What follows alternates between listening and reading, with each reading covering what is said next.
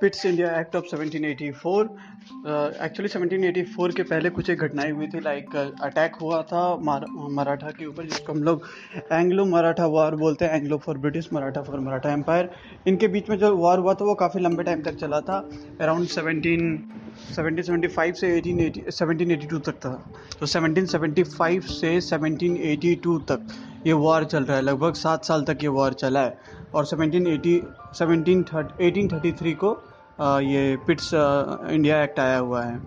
तो हम लोग यहाँ पे देख सकते हैं कि 1782 तक ये वार चला और 1783 में आया तो डेफिनेटली ये इससे इन्फ्लुएंस ज़रूर होगा।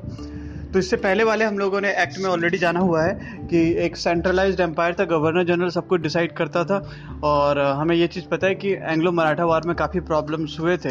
ट्रीटी ऑफ़ सूरत कोई और कर दे रहा है ट्रीटी ऑफ़ पुरंदर कोई और कर दे रहा है सालबाई कोई और कर दे रहा है, पूरा सिचुएशन कन्फ्यूज़ हो रहा था। ट्रीटी ऑफ़ सालबाई जो है फ्रेंडशिप का सेवनटीन में हुआ था, बीस साल तक आपस में ये लोग दोस्ती रखेंगे, यानी कि ब्रिटिश और मराठा आपस में लड़ाई नहीं करेंगे, इसको बोलते हैं ट्रीटी ऑफ़ सालबाई तो ऐसा इसलिए करना पड़ा था क्योंकि नीचे मैसूर में मराठा वेस्ट में मैसूर साउथ में मैसूर में ब्रिटिश जो है लगातार हार रहे थे हैदर अली से। हार क्या रहे थे? मतलब बराबर का टक्कर था। कभी हार रहे थे कभी जीत रहे थे। तो ये हालत था। वो कभी संभाल नहीं पाते अगर मराठा और हैदर अली मराठा और जो नीचे का है आ, एक साथ अगर अटैक मैसूर और मराठा अगर एक साथ आ जाता तो कभी ब्रिटिश जीत नहीं पाते। इसलिए इन्होंने यहाँ पे क्या किया? दोस्ती कर लिया। Treaty of Salbai seventeen में। तो काफ़ी पैसे बर्बाद हो चुके थे ब्रिटिशर्स का। तो इसी बैकग्राउंड में आता है Pitt's of Pitt's India act 1784 तो ये क्या कहता है कि गवर्नर जनरल तो अब एक है, लेकिन फिर भी प्रॉब्लम्स है कि ये ज़्यादा पैसा लगा दिया फाइट में और फाइट हार भी गया। सोचा था कि फाइट जीतेंगे तो पैसा आ जाएगा लूट करके बट ऐसा हुआ नहीं। तो इसलिए क्या किया गया पिट्स इंडिया एक्ट में कि जो कोर्ट ऑफ़ डायरेक्टर्स थे, जो गवर्नर जनरल को अपॉइंट करते थे, वो तो सही है बट अब कोर्ट ऑफ़ डायरेक्टर्स के पावर्स के ऊपर अटैक किया गया। हमने ऑलरेडी देखा हुआ है कि पिछले वाले एक्ट में, यानी कि रेगुलेटिंग एक्ट में कोर्ट ऑफ़ डायरेक्टर को अपना रिपोर्ट जो है पार्लियामेंट को ब्रिटिश को दिखाना था। तो इसमें अब क्या क्या उस रिपोर्ट्स को देखने के बाद जब पता चला कि एंग्लो मराठा और एंग्लो मैसूर वार एक साथ ही हो रहा है, ये बहुत ही बड़ा मिस्टेक था ब्रिटिश का तो उन्होंने क्या किया? कोर्ट ऑफ़ डायरेक्टर्स को तोड़ दिया। अब दो पार्ट्स में होंगे। कोर्ट ऑफ़ डायरेक्टर क्या थे? कंपनी के मालिक जो क्या करते थे? वो कंपनी के एडमिनिस्ट्रेशन और कंपनी के फाइनेंस को संभालते थे। अब कोर्ट ऑफ़ डायरेक्टर्स हट करके दो चीज़ें बन गई। पहला बोर्ड ऑफ़ कंट्रोल और दूसरा बोर्ड ऑफ़ डायरेक्टर्स या फिर कोर्ट ऑफ़ डायरेक्टर्स जो भी कह लो। तो बोर्ड ऑफ़ कंट्रोल जो है नाम से क्लियर है कि वो कंट्रोल है। वो बेसिकली पॉलिटिक्स संभालेगा एडमिनिस्ट्रेशन संभालेगा। वो संभालेगा कि गवर्नर जनरल कौन बनने का है। वो संभालेगा कि मिलिट्री अटैक कब करना है कहाँ करना है एक्सपेंशन कितना करना है।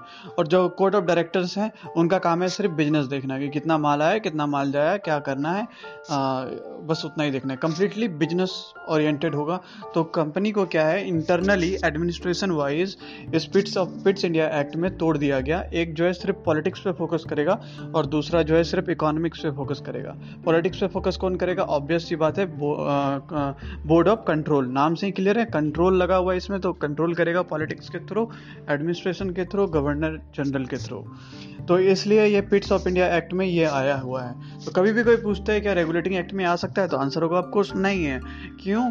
क्योंकि पहले गवर्नर जनरल तो बन जाए, ऐसा थोड़ी होगा कि डायरेक्टली कंपनी के मालिक को ही पनिशमेंट दे दोगे। पहले नीचे लोगों को पनिश किया जाता था। तो रेगुलेटिंग एक्ट जो था हमारा सेवेंटी सेवेंटी फोर का, उसमें ऑलरेडी नीचे वाले लोगों को पनिश कर दिया गया। यानी कि गवर्नर के ऊपर में 1773 में गवर्नर के ऊपर गवर्नर जनरल आ गया और 1784 जो पिट्स ऑफ़ इंडिया एक्ट है, इसमें कोर्ट ऑफ़ डायरेक्टर में चेंजेस कर दिए गए। और कैसे पता चला था कोर्ट ऑफ़ डायरेक्टर में प्रॉब्लम हो रहा है? क्योंकि रेगुलेटिंग एक्ट में कोर्ट ऑफ़ डायरेक्टर को मैंडेटरी कर दिया गया था कि वो अपना सारे सर्टिफिकेट्स पार्लियामेंट में जमा करेंगे। तो अब बोर्ड ऑफ़ कंट्रोल आ गया बोर्ड ऑफ़ डायरेक्टर आ गया। ये दो चीज़ें नई यहाँ पे एडिशनल ऐड हो गई। इसमें एक और चीज़ इंपॉर्टेंट है कि इस जो पिट्स इंडिया एक्ट था, इसमें वर्ड का बड़ा अच्छे तरीके से इस्तेमाल किया गया। पहले ब्रिटिश टेरिटरी यूज़ किया जाता था और इसमें ब्रिटिश पोजेशन यूज़ किया गया। यानी कि अब इंडिया को दिखाया जा रहा था कि वो इंडिया का पोजेशन है। पहले एक टेरिटरी था, यानी कि ब्रिटिश जहाँ पे रह रहे हैं तो उसके आसपास के ज़मीन को ब्रिटिश टेरिटरी बोलेंगे। बट पोजेशन ये दिखा रहा है उनका मेंटेलिटी क्या वो सच में पूरे इंडिया को कॉलोनाइज करने की कोशिश कर रहे हैं। अभी वो एक कंपनी नहीं रह गया।